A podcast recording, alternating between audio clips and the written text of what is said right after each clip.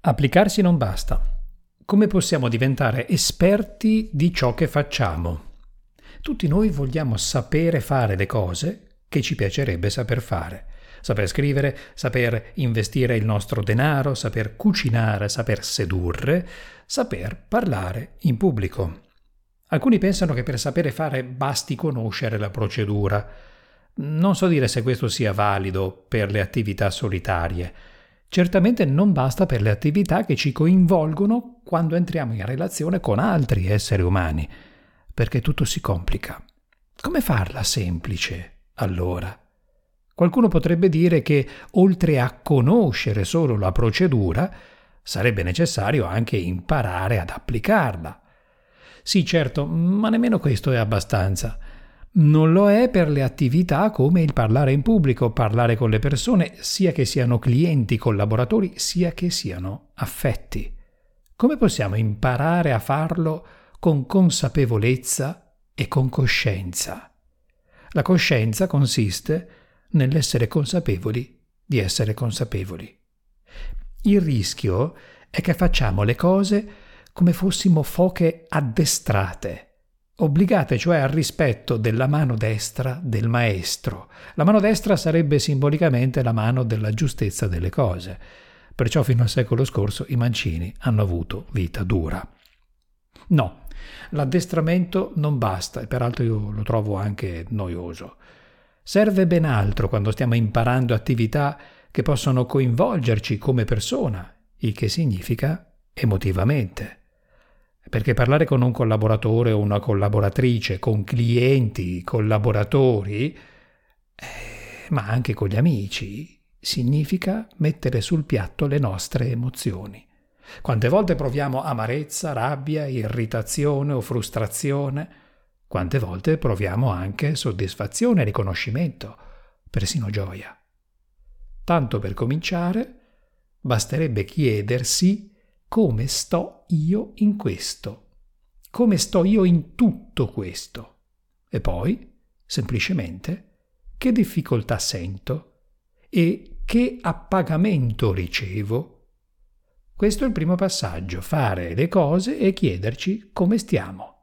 Lo psicanalista Rosenberg sostiene che spesso noi non sappiamo che cosa pensiamo e sentiamo e quando iniziamo a esprimerlo, molte volte esplicitiamo solo la punta dell'iceberg di ciò che abbiamo dentro. Si tratta allora di fare un piccolo lavoro di analisi di come sono andate le cose. È persino gratuito. Possiamo scriverlo oppure possiamo anche registrare un vocale da inviare a una persona oppure anche a noi stessi. Ma perché esplicitare questi contenuti dandogli una forma? Non sarebbe sufficiente pensare a mente.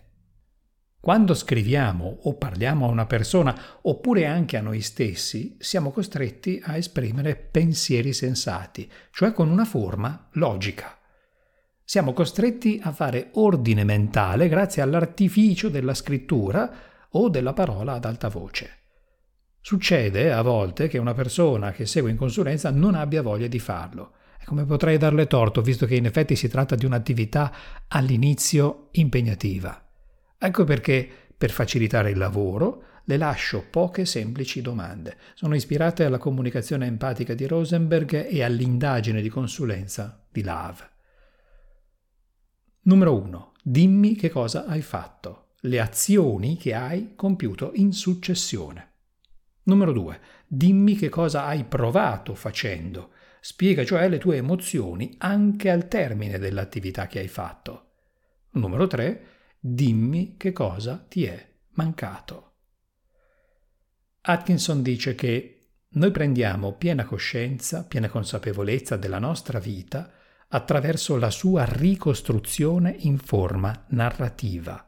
La narrazione rende esplicito l'implicito porta alla luce ciò che è nascosto, dà forma a ciò che non ha forma e porta chiarezza dove c'era confusione.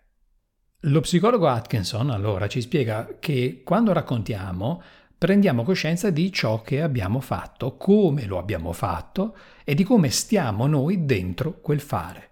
Ecco allora che cosa succede poi? Quando poi proveremo a ripetere l'attività, la faremo dopo la presa di coscienza secondo questo schema. Numero uno, fare la pratica, cioè fare azioni pratiche, e questa è l'azione. Numero due, ripensare al racconto di ciò che abbiamo fatto e di come lo abbiamo vissuto. E questa è la riflessione. Ed ecco la magia, che a dire il vero non è una magia, ma può sembrarlo.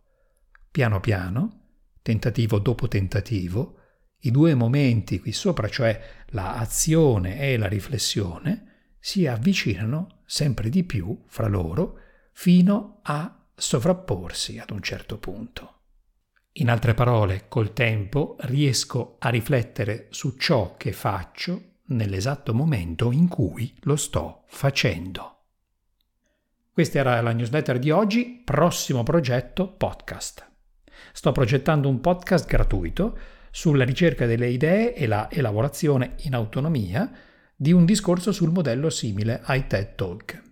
Lo scopo è quello di aiutare le persone che ascolteranno il podcast a elaborare una ricerca personale per i propri contenuti in modo tale che sia i concetti trovati sia la struttura stessa del discorso diventino personali e unici.